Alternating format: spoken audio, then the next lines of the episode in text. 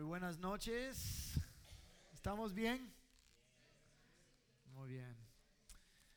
Este, ah, vamos a, yo creo que todos recibieron una de estas hojas, ¿sí? Una de estas hojas. Eso tienen todas las escrituras que vamos a estar leyendo en esta noche porque vamos a hacer un estudiazo bíblico en esta noche. Muy bien. Este, vamos a estar leyendo bastante escritura en esta noche y vamos a ver cómo, cómo, todo cala juntos en lo que estamos hablando. La semana pasada comenzamos una serie que se llama La Senda Antigua. Eso se encuentra desde Jeremías 6, 16. Dice, pide por las sendas antiguas. Búsquenlas, síganlas ¿Cuáles son las sendas antiguas? Las sendas antiguas son las cosas que Dios puso en orden desde hace la antigüedad para traernos hacia su vida, hacia su prosperidad, hacia su limpieza, pero más importante, hacia su presencia cercana, su presencia íntima. Es lo que Dios quiere con cada uno de nosotros. Quiere que nosotros lleguemos, no solamente ah, que crucemos la puerta, pero lleguemos hasta el lugar más cerca de su presencia. Y con este estudio estamos hablando de la senda de lo que es el tabernáculo.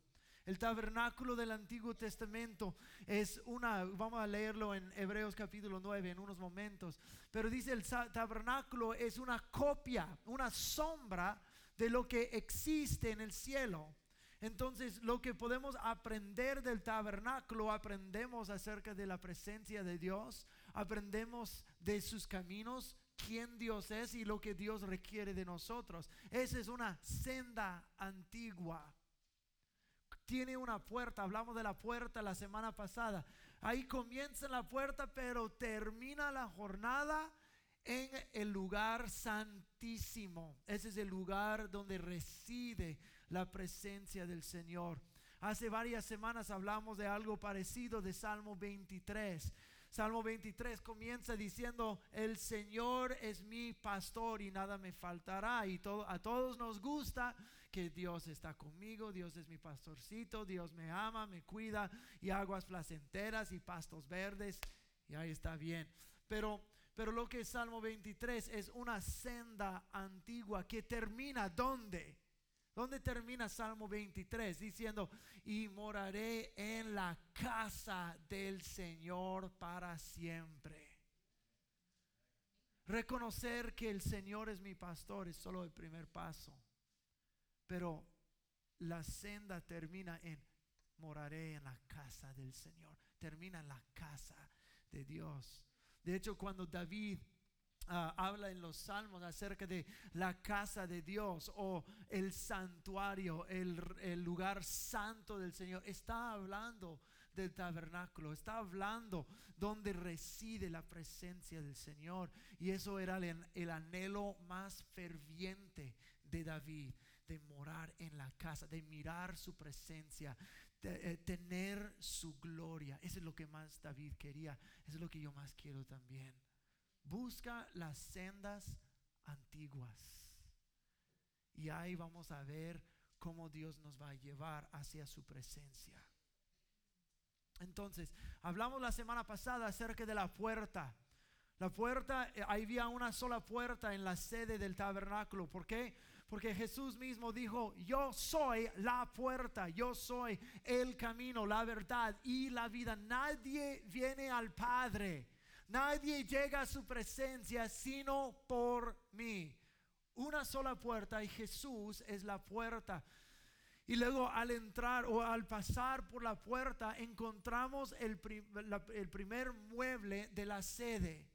Y este, este mueble es un altar de sacrificio, un altar de bronce, donde habían de sacrificar los animales, derramar su sangre y quemar la carne de esos animales. Vamos a estar hablando de eso y lo que todo representa y cómo eso es una de las, una de las paradas en esta senda antigua, una que todos necesitamos atravesar.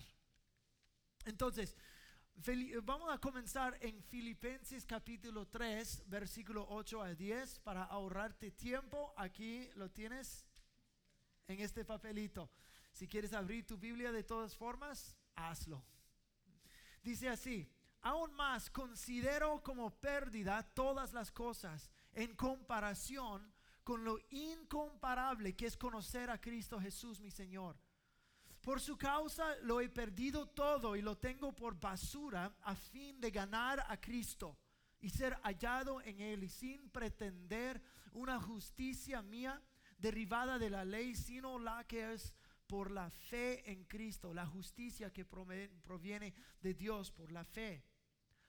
escuchen bien, anhelo conocerlo a Él y el poder de su resurrección y participar en sus padecimientos para ser semejante a Él en su muerte. Quiero conocer a Cristo en su muerte y en su resurrección. Quiero conocerlo y compartir su muerte para, para ser como Él es y luego experimentar el gran poder de su resurrección. ¿De qué está hablando? ¿Para qué conocerlo en su muerte y en su resurrección? Eso es porque es la senda antigua. Hablemos por un momento del tabernáculo. La senda antigua es el tabernáculo. El tabernáculo tiene que ver con la ruta que nos llevará a comunión íntima con Dios. Y comienza desde la puerta, termina el lugar santísimo, como acabo de decir. La pureza del tabernáculo es pureza total. Cuando Dios dio las instrucciones a Moisés, cómo él quería que construyera el tabernáculo, dijo, o sea, todas las instrucciones, cómo quería todo, posicionar todo, está bien, todo, y luego cómo hacer los utensilios, las cosas para, para hacer las tareas que hay que hacer dentro del tabernáculo. Digo, para que todo esté preparado para mi presencia, todo tiene que ser rociado de sangre. Todo, todo hasta, hasta los, los, ah, las palitas y los sartenes que necesitaban para limpiar el altar. Todo, hasta eso, rociado de sangre. Y luego cuando los sacerdotes querían acercar para ministrar, antes de entrar, tenían que aplicar la sangre en su oreja derecha, en su, ¿cuál es este? El pulgar. El pulgar derecho y el dedo gordo derecho, aquí, aquí y aquí, con sangre antes de entrar recibir el aceite de unción antes de entrar. ¿Por qué? Porque la sangre es lo que quita el pecado. La Biblia dice en Hebreos capítulo 9 de que sin la sangre no hay perdón del pecado. Todo que fue hecho con manos humanas, tocado con manos humanas, está sucio. ¿Por qué? Porque donde hay humanidad hay pecado. Y ellos estaban ah, ah, manejando esos utensilios. Entonces, ¿para qué? Para que pudieran ser presentables al Señor. Antes de usarlo tenían que agarrar sangre y rociarlo de sangre. Al altar, sangre. Eh, la lámpara, sangre. La mesa, sangre. El altar de incienso, sangre hasta las cortinas y el tabernáculo mismo, los postes, sangre, sangre, sangre sobre todo, porque la sangre es lo que remite y, perdona los pecados.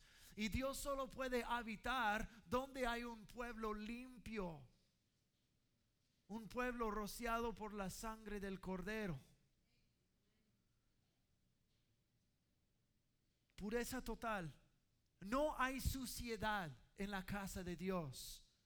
Dios es puro y permite, y, disculpa, y no permite a la impureza a donde Él vive. Hebreos capítulo 9, vamos a volver a Romanos 6 en unos momentos, pero Hebreos 9, escuchen atentamente lo que esto dice. Porque habiendo declarado Moisés todos los mandamientos según la ley a todo el pueblo, tomó la sangre de los becerros y de los machos cabríos junto con el agua lana escarlata y sopo, y roció al libro mismo y también a todo el pueblo, diciendo, esta es la sangre del pacto, el cual Dios les ha ordenado. Y roció también con la sangre el tabernáculo y todos los utensilios de servicio, pues según la ley, casi todo es purificado con sangre, y sin derramamiento de sangre no hay perdón. Era pues necesario purificar las figuras de las cosas celestiales con estos ritos, pero las mismas cosas celestiales con sacrificios superiores a estos. Porque Cristo no entró en un lugar santísimo hecho de manos, figura del verdadero, sino en el cielo mismo para presentarse ahora delante de Dios a nuestro favor. Esto mismo dice que todo lo que es el tabernáculo, desde los sacrificios hasta el tabernáculo, hasta todo lo que había dentro, era solo una figura de lo que existe en lo celestial, en el cielo. Entonces cuando los sacerdotes tenían que ofrecer sacrificios y hacer todos los rituales, dice Jesús no tuvo que entrar en el tabernáculo ni en el templo. Jesús, el mejor sacrificio, Jesús ah, entró en el, en el mero, mero lugar celestial y ofreció su sangre a favor de toda la humanidad. Pero lo que estamos estudiando es la copia, la figura, la sombra que Dios dio para nosotros, la pauta, el patrón para nosotros seguir. No hay inmundicia en la casa de Dios. Dios vive en pureza total. Y cuando queremos acercarnos a su presencia, tenemos que pasar por el altar. Tenemos que. La pureza es el requisito para unirnos con Él, conocerlo en espíritu y en verdad, para ser su amigo íntimo y experimentar su poder desenfrenado. La pureza es un requisito. Tenemos que unirnos a lo que es el simbolismo del altar. Miren conmigo a Romanos capítulo 6. Dice, porque así como hemos sido identificados con Él, o sea, Jesucristo, en la semejanza de su muerte, también lo seremos en la semejanza de su resurrección. Y sabemos que nuestro viejo hombre fue crucificado juntamente con Él, para el que el cuerpo del pecado sea destruido a fin de que ya no seamos esclavos del pecado, porque el que ha muerto ha sido justificado del pecado. Ni tampoco presenten sus miembros al pecado como instrumentos de injusticia, sino más bien preséntense a Dios como vivos de entre los muertos y sus miembros a Dios como instrumentos de justicia. Porque el pecado no se enseñoreará de ustedes, ya que no están bajo la ley, sino bajo la gracia. Está diciendo, si te has unido a la muerte de Cristo, y si te has unido a su resurrección, vas a ser una nueva creación. Vas a ser perdonado, vas a ser liberado, vas a, ya vas a estar muerto a tu vida anterior, muerto al pecado y vivo para Cristo, pero requiere esta unión en su muerte en la cruz y su resurrección. Jesús quiere ser unido quiere ser unido con nosotros. Pero si hay impureza, ¿cómo, lo, cómo podrá ser? Jesús no será unido con impureza.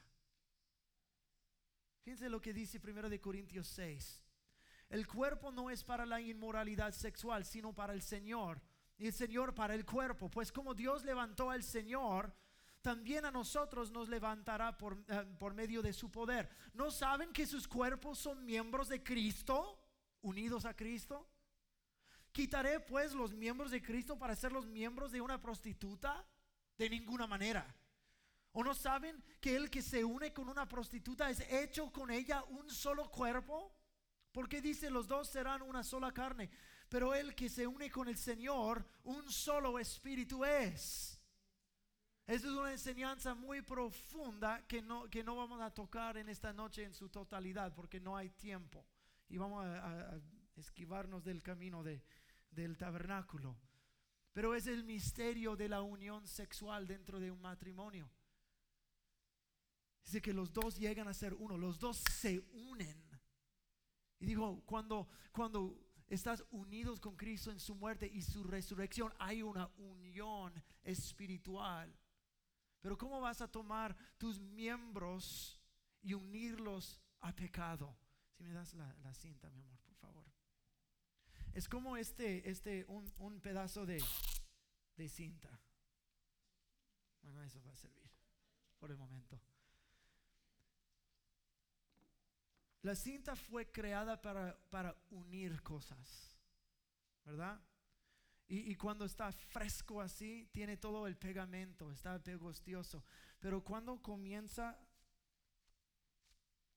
a pegarse a la inmundicia de su entorno, por aquí, por acá, todo acá, mira, Señor, inmundo todo esto.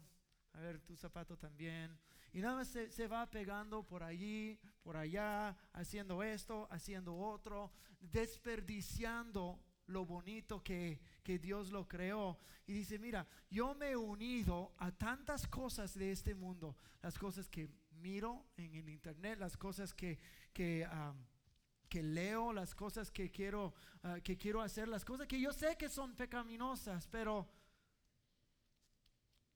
pero todavía los hago. Voy de relación a relación, a relación, a relación, a relación, eso y otro. Yo piso por áreas donde no debería pisar. Y, ahora, ahora quiero unirme con Cristo. No funciona. Porque has estado uniéndote y uniéndote y uniéndote y uniéndote. Y tu entorno te ha quitado el pegamento, te ha, te ha ensuciado. Y, Dios, y Jesús dice, no, no, no me unas con esto. Aunque quisieras, no, no, no, no, no, no pega, no pega. No pega. Te has ensuciado. Necesitas Ahora, ahora, ¿cómo nos vamos a unir? ¿Cómo Dios puede, el Dios de santidad, el Dios de pureza, puede unirse con gente como nosotros que hemos nos hemos ensuciado con tanto en nuestro entorno? Por eso tenemos que llegar al altar. Por eso tenemos que llegar al altar. Es el altar lo que nos vuelve a unir con Dios. Como acabo de explicar lo que leímos en Hebreos 9, el altar o todo el tabernáculo es solamente una figura de la cosa verdadera que es en el cielo, una sombra nomás.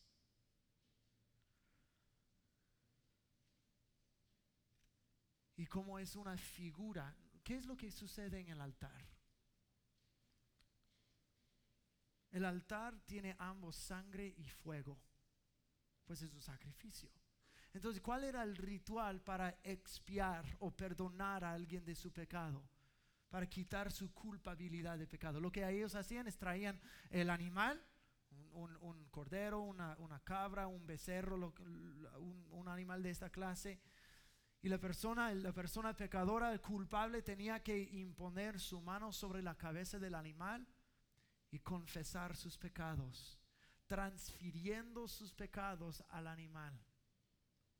Y luego con el animal que ahora está cargando con sus pecados, lo degüellan, derraman su sangre y ponen su carne sobre el altar y lo queman. El precio del pecado siempre ha sido muerte. Pero esa es una sombra.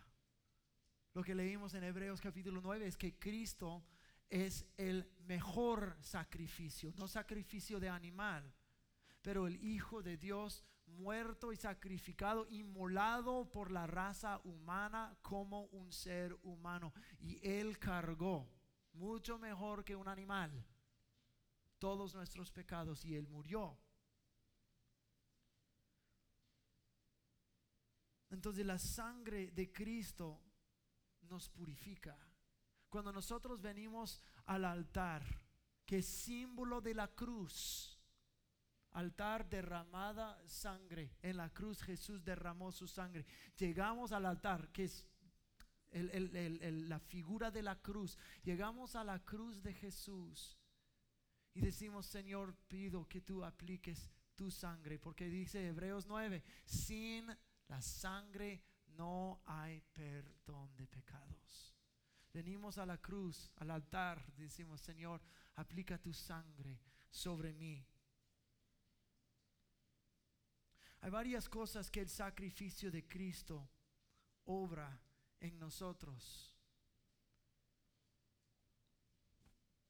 Vamos a leer Colosenses capítulo 2, versículos 12 a 15.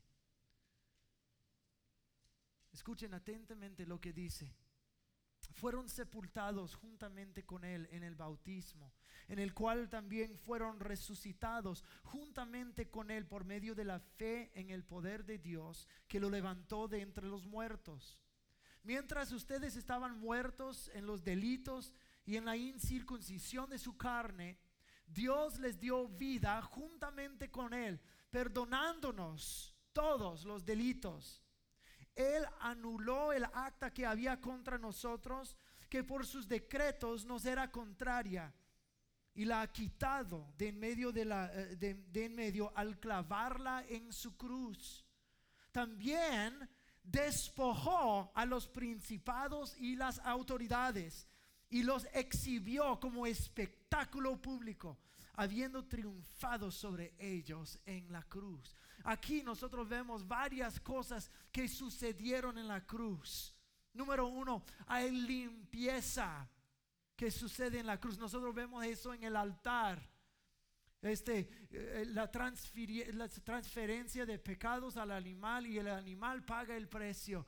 Y ahora la persona queda limpia. La sangre rociada sobre la persona hizo la persona limpia para poder acercarse a Dios. La sangre de Cristo nos limpia de toda maldad y de todo pecado.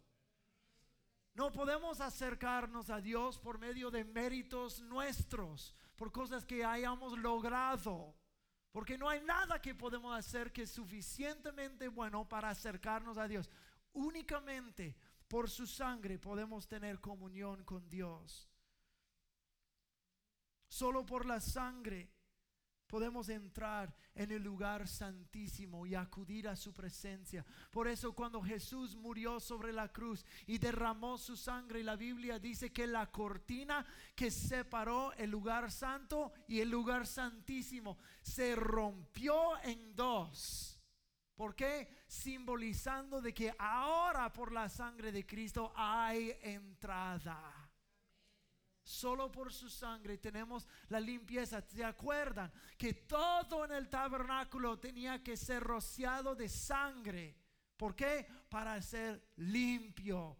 Y ahora, si todo está limpio y nosotros bien sucios, ¿cómo podemos entrar si no estamos también bajo la sangre? La sangre nos hace limpios para poder entrar en la casa de Dios. Amén.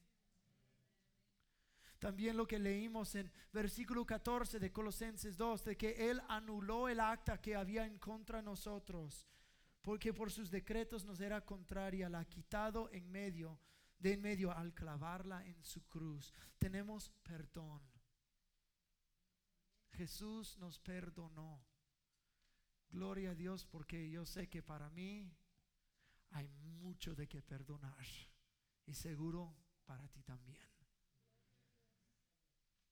La sangre de Jesús, la cruz de Cristo nos ha perdonado. Y lo que es lo que Pablo dijo en Filipenses 3, el primer versículo que leímos en la noche. Quiero conocer el poder de su resurrección y ser unido a Él en su muerte. Porque conocer, conocer a Cristo en su muerte, podemos conocer su limpieza, y su perdón. También en versículo 13 de Colosenses 2 dice, mientras ustedes estaban muertos en los delitos y en la circuncisión de su carne, Dios les dio vida juntamente con Él. En su muerte tenemos limpieza y tenemos perdón, pero en su resurrección tenemos vida. Tenemos nueva vida, un nuevo empezar. En Isaías capítulo 53, versículo 5. No está en, en, la hoja, perdón, que no puse ahí. Pero dice, por sus llagas fuimos curados. Eso, es todo ese pasaje de Isaías 53 habla de la crucifixión de Cristo. Si por sus heridas, sus lesiones, sus llagas, nosotros podemos tener sanidad. Hay un, un pacto de sanidad en la cruz. La sangre de Cristo tiene poder para todas las necesidades de tu vida. Vida, perdón, limpieza, sanidad y por último liberación. Cuando los esclavos israelitas salieron de Egipto, ¿qué es la cosa que les hizo ser libres? Fue eh, el ángel de la muerte pasó sobre Egipto y mató a todos los primogénitos, pero no tocó las casas que tenía la sangre del cordero encima. Miró la sangre y pasó por alto y no entró y no trajo muerte. Y después de esta noche terrible había una libertad. Hay libertad en la sangre del cordero. Eso mereció un amén un poquito más fuerte. También lo que leímos en Colosenses 2.15 dice, dice también despojó a los principados y las autoridades, los exhibió como espectáculo público habiendo triunfado sobre ellos en la cruz. En la cruz Él tomó toda la, todo el poder del diablo y se le despojó. El diablo no tiene poder sobre tu vida. Hay liberación de esclavitud al pecado. Hay liberación del poder satánico que quiere atar tu vida. Escúchenme atentamente. Cada maldición, cada maldición, Jesús cargó en sí mismo en la cruz. Gálatas 3:13 dice que, que ah, maldito el que cuelga sobre un madero. Citando desde el libro de Deuteronomio. Maldito el que cuelga sobre un madero. ¿Quién colgó sobre un madero? si no es Cristo. Y dice, Él maldito. La Biblia dice que el que no conoció pecado llegó a ser pecado para que nosotros fuéramos la justicia de Dios.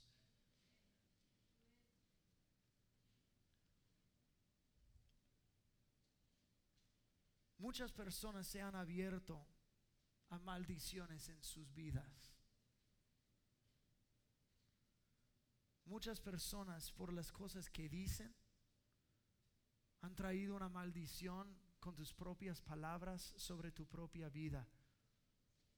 Soy tonto, no puedo, jamás podré. Y dices cosas así, vez tras vez, tras vez, tras vez. La vida y la muerte están en el poder de la lengua. Y tú desatas un poder de muerte sobre tu vida. Yo soy un nadie. Yo soy un abusado. Yo soy un olvidado. Yo soy un fellito. Yo soy un gordito. Yo soy un... Tú, tú nómbralo. Las cosas que tú dices de ti mismo. Estás desatando una maldición sobre ti. La sangre de Cristo puede romper estas maldiciones. Deuteronomio 23 5 ah, dice que las maldiciones del adversario, Dios va a convertirlas en bendición. No repitas las maldiciones del infierno sobre tu vida. No seas cómplice con esas palabras sobre tu propia vida, porque esas palabras vienen directamente del infierno y no vienen del trono de Dios sobre tu vida. Hay otras personas que viven en maldición por medio de brujería. Hay algunas personas aquí o hasta tal vez mirándome por Facebook que en su pasado o hasta tal vez recientemente, no sé, y no tengo nadie en mente, eso viene directamente del Espíritu de Dios, pero que has, te has involucrado algo en brujería, tal vez visitaste una botánica. Tal vez hiciste una, limpia, Una limpia es una cosa que te va a ensuciar tan rápido espiritualmente. Tal vez hay brujería en las generaciones de tu familia, tal vez tu mamá o papá o un tío, no sé. O tal vez ah, lees tu horóscopo y te metes en la astrología. O has leído las cartas. O has preguntado a alguien acerca de tu futuro. Pero recientemente el Espíritu de Dios me habló de esta congregación y dijo, hay brujería. Hay brujería. Y la sangre de Cristo Jesús es fuerte para romper cualquier cosa. Yo no tengo a nadie en mente. Yo no sé tu vida personal, yo no sé lo que haces en tu tiempo libre. Pero si tú te has metido en algo así, ahora es el momento de ser libre. La sangre de Jesús puede romper cada cadena, puede cerrar cada puerta que tú has abierto a una maldición en tu vida o has abierto a espíritus demoníacos para entrar y causar daño y terror y temor, hasta problemas mentales en tu propia vida, traer destrucción y depresión traer rebelión. Algunos miren, viven bajo una maldición por alcoholismo, drogadicción o pornografía. Y siguen en esas cosas. Y cosas así, cosas del lado oscuro, del lado de adicción o lado, cosas de, de magia oscura cosas demoníacas tal vez te, hasta te atraen la atención. Esto es una mentira del infierno diseñado para atrapar tu vida, para traerte en maldición. Pero en la cruz Cristo Jesús tomó cada, cada maldición, rompió cada poder del diablo y puede ponerte en libertad ahora mismo. Y no digo estas cosas para avergonzar a nadie. Si estoy pisoteando tus deditos de pie, yo no lo sé, es el Espíritu Santo que lo está haciendo. Ahora responde a lo que el Espíritu Santo te está diciendo, porque Él quiere traerte hacia una libertad total en tu vida. ¿Me están entendiendo? No hay razón de vivir bajo maldición cuando en la cruz Jesús recibió toda maldición y rompió su poder. Tienes que venir a la cruz. Busquen las sendas antiguas dice. Porque estas sendas nuevas que escuchas, las sendas nuevas de libertinaje, sendas nuevas de, de si se siente bien, ha de ser bien. Esas sendas nuevas te van a llevar sobre la orilla de una montaña y hacia tu destrucción. Ven a la cruz. Ven a la cruz. Y la sangre de Jesús te va a limpiar, te va a perdonar, te va a liberar, te va a dar nueva vida y te va a traer sanidad. Es lo que recibimos en la cruz. Es lo que representa el altar del tabernáculo. ¿Me están entendiendo esa noche? El poder de la cruz es el poder para entrar en una nueva creación. Segundo de Corintios, se voló mi papelito. Segunda de Corintios capítulo 5, versículo 16.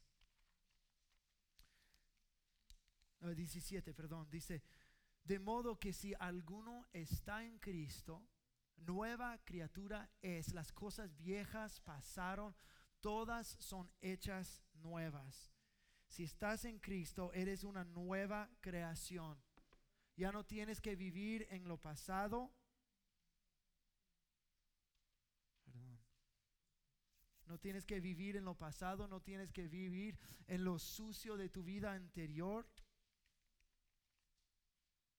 Conocer a Cristo en su muerte. Eh, acuérdense que Pablo escribió, yo quiero conocerlo en el poder de su resurrección, y quiero ser unido con Él en su muerte. Conocer lo, lo incomparable de lo que es conocer a Cristo en su muerte y su resurrección. Conocer a Cristo en su muerte es desechar ¿Dónde está mi cinta vieja? No mi vieja, mi cinta vieja. es desechar la cinta vieja. Eso es la antigua creación. Y Dios te puede hacer una nueva creación que está listo en limpieza, libertad y pureza para ser perfectamente unido a Él. Y se queda. Por eso la Biblia habla tanto diciendo, no se no vuelvan a su pecado, no se vuelvan a ensuciar porque puedes despegarte de Cristo y ensuciarte en el entorno otra vez y decir, ahora Jesús, ¿dónde estás? ¿Dónde estás? ¿Cuántas veces nos hemos vuelto a cosas del pasado solo para perder la cercanía con Dios que antes teníamos? Yo he estado ahí. Y seguro que tú también. De que antes estábamos bien pegados con Cristo y sentíamos su presencia, sentíamos su cercanía, estábamos bien. Y luego en un momento de tentación nos dejamos llevar por nuestros deseos carnales y de repente uno se siente, Dios, ¿dónde te fuiste? No, eso es la pregunta incorrecta. ¿Cómo que Dios, ¿dónde te fuiste? Más bien, ¿dónde fuiste tú? Para ensuciarte en tu entorno y ya no pegas igual. Necesitas salir del lugar santo y regresar al altar. Vivir en arrepentimiento, decir, perdóname Señor, me ensucié. Primero de Juan 1.9 no está en tu papel porque no están mis notas tampoco. Dice, si confesamos nuestros pecados, Él es justo y fiel de perdonarnos y limpiarnos de toda injusticia. El arrepentimiento en nuestras vidas no es algo de una sola vez. Ah, ya me arrepentí una vez y acepté a Cristo. Sí, y desde entonces volviste a pecar otra vez. El arrepentimiento es un estilo de vida. Un estilo de vida. Cada vez que cometes un error, otra vez estás diciendo, Señor, ayúdame perdóname, me arrepiento, lo dejo atrás, no quiero volver, fortalece mis pies para que no vuelva a caer.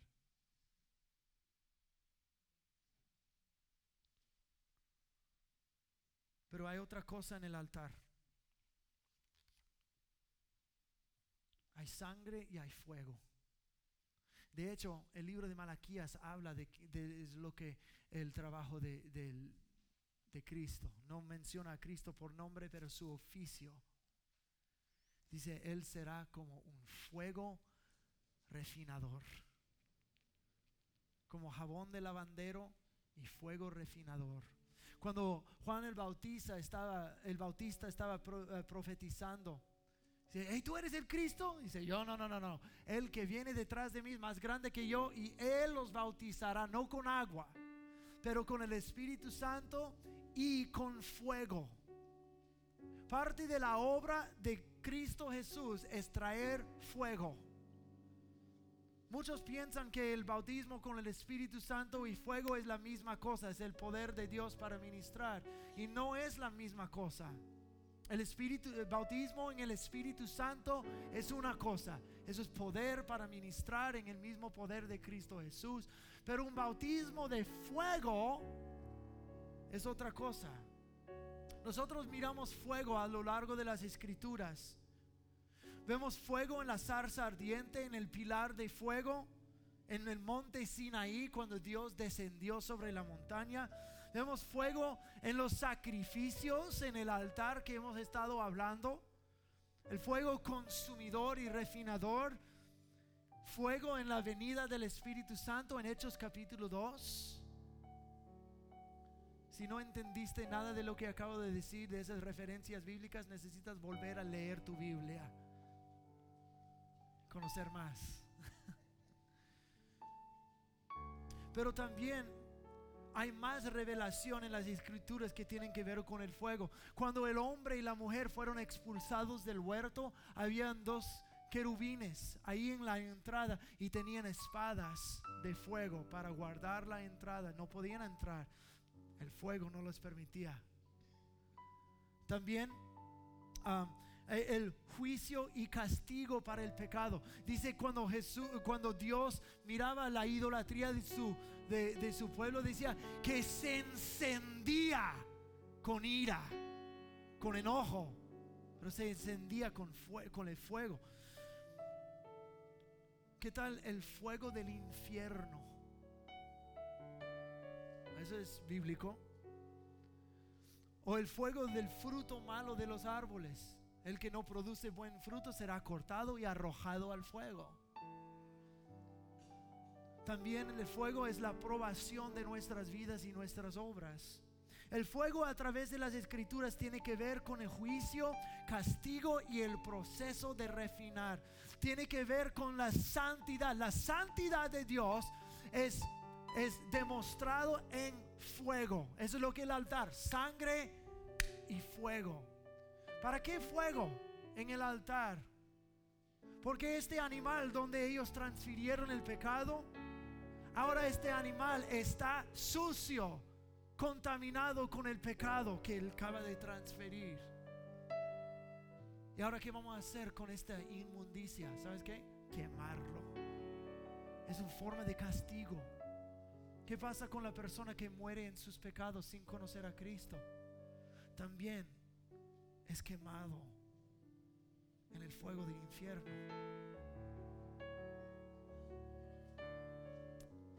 ¿Qué pasa con las obras de uno?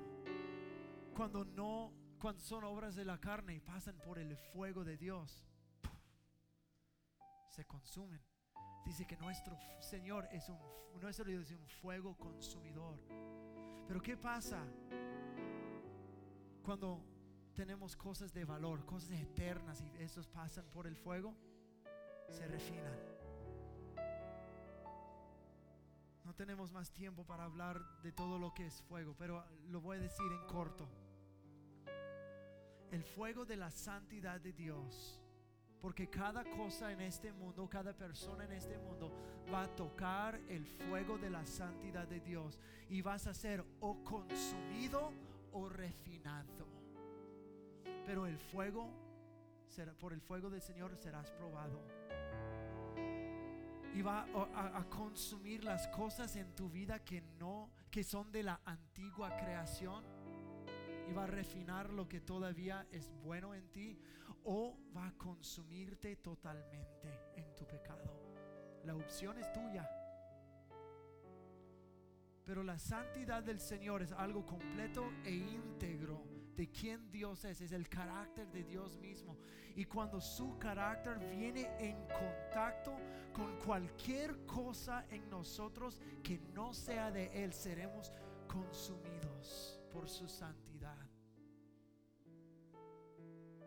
Yo no quiero ser consumido, quiero ser refinado. Pero eso es lo que es el altar, sangre y fuego. Y si vienes por medio de la sangre de Cristo, no tienes que probar el fuego de juicio. Pero si rehusas el altar, serás quemado totalmente. Esa es la realidad.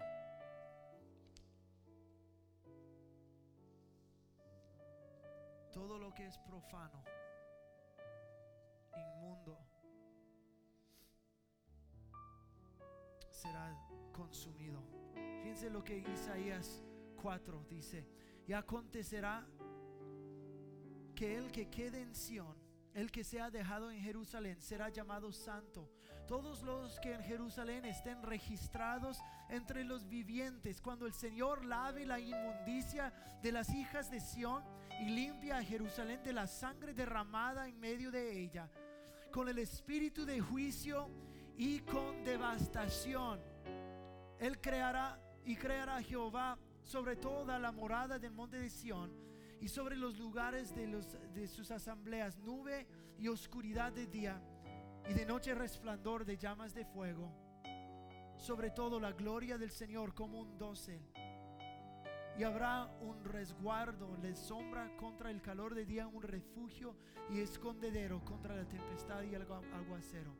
Si no quieres ver la gloria del Señor, va a ver primero, Él va a limpiar su pueblo con un espíritu de juicio y dice de devastación.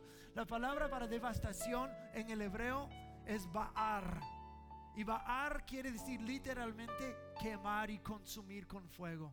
Un espíritu que consumirá con fuego. Dios limpiará su pueblo. Eso es lo que pasó con Isaías en capítulo 6. Se dio cuenta lo sucio que era de labios y un ángel que era es un serafín tomó un, un carbón encendido de fuego y le tocó los labios. Lo purificó. El fuego de su santidad nos va a purificar.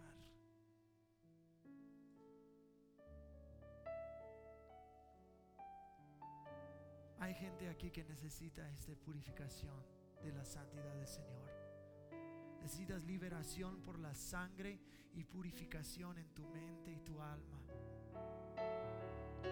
Sin santidad, dice Hebreos capítulo 12, nadie verá a Dios.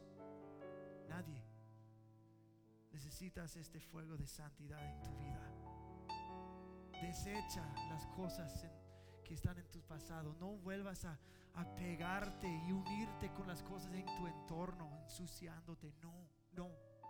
Cristo es suficiente. Entre más cerca de Cristo estás, las cosas de este mundo se te hacen menos y menos y menos y menos deseables. Pero tienes que decidir unirte a Cristo, recibir su vida, su perdón y su santidad. Póngase de pie conmigo, por favor.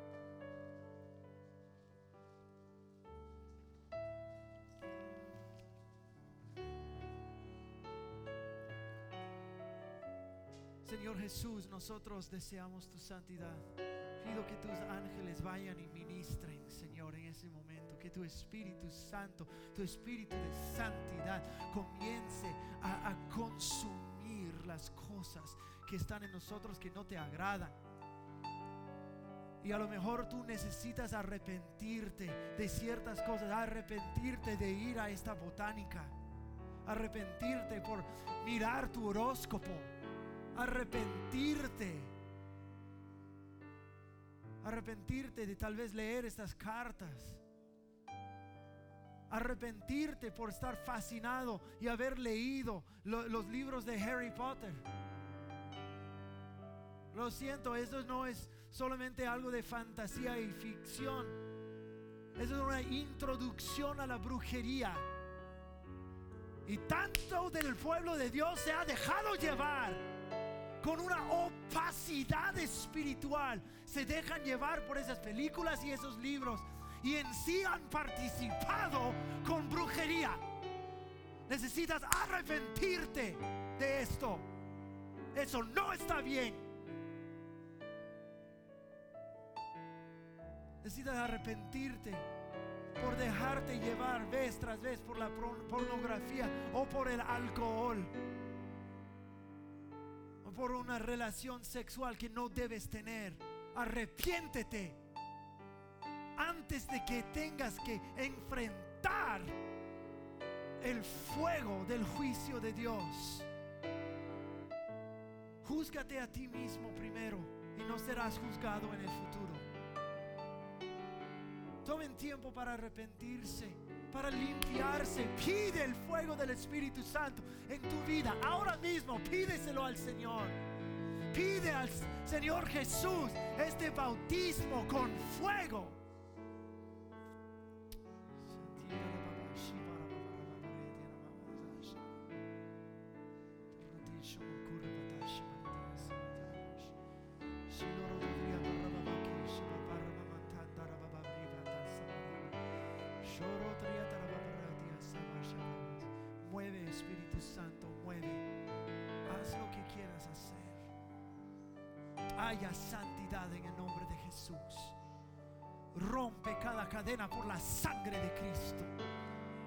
Declaro la sangre de Cristo sobre esta congregación.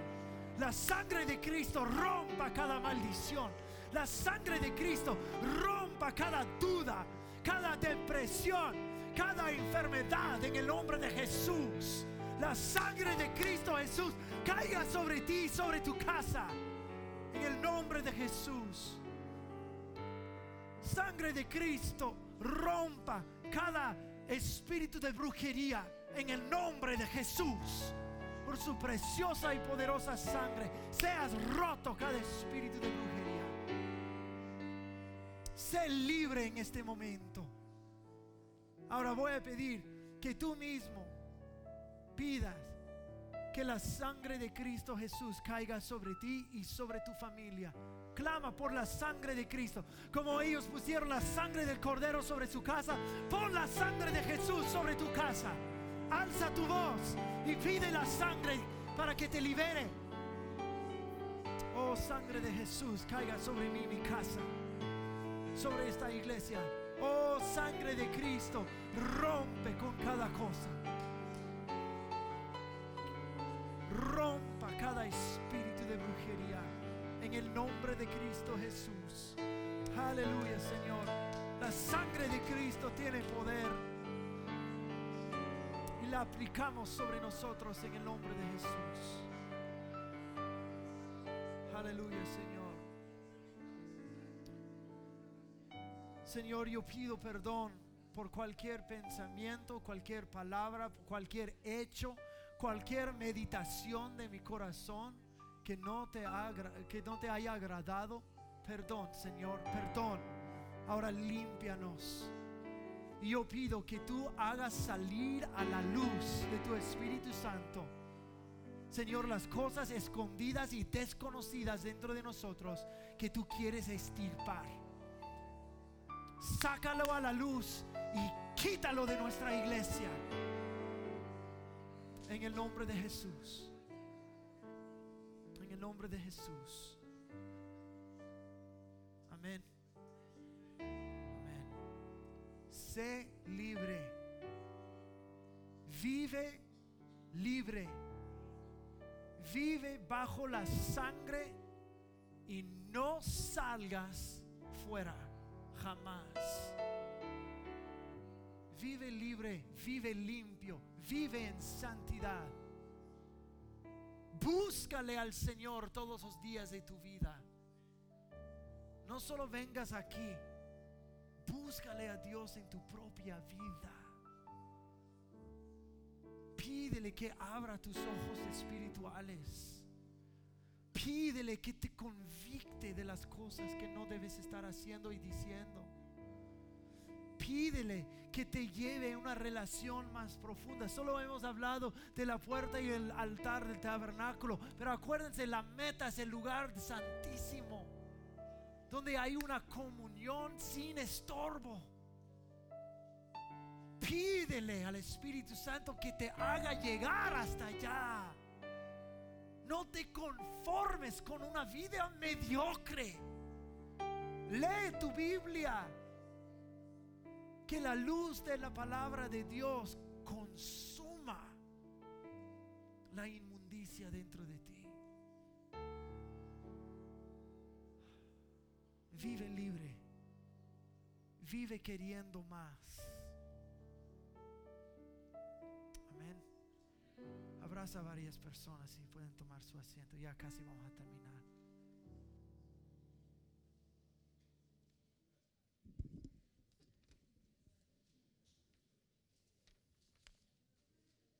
Amén. Bueno, lo que vamos tomando asiento se van a ir acercando. ¿Lo sugieres, por favor?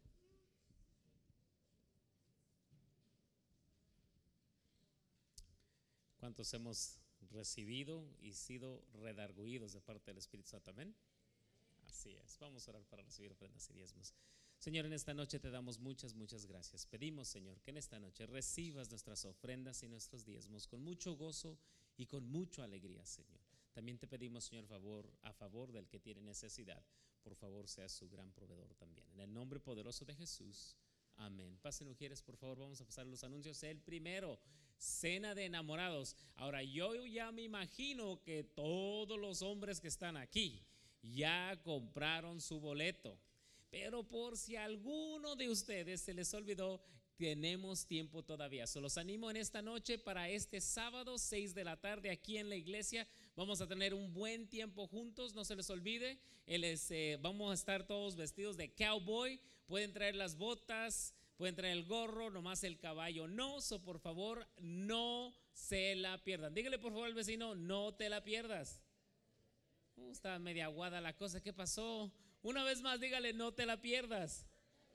Ok, el que sigue, por favor. Ahora, cena para los solteros. Para aquel que no, no quiso decirlo porque es que yo soy soltero, bueno, ah, ya te llegó. Mira, cena de solteros también va a ser en la casa de Jenny y Neftali. Ahí está el domicilio y todo que se pueden apuntar. Pero por favor, para ustedes también va a ser algo muy, muy especial. Por favor, apúntense, compren su boleto para que tengan buen tiempo. Y como les dije, la mesa está afuera para ambos boletos, ¿ok? El que sigue, por favor. Y sanando corazones, no se les olvide, sábado 17, este sábado 10 y media de la mañana, eh, es un ministerio hacia la mujer. Hemos visto en el año pasado que el Señor está utilizando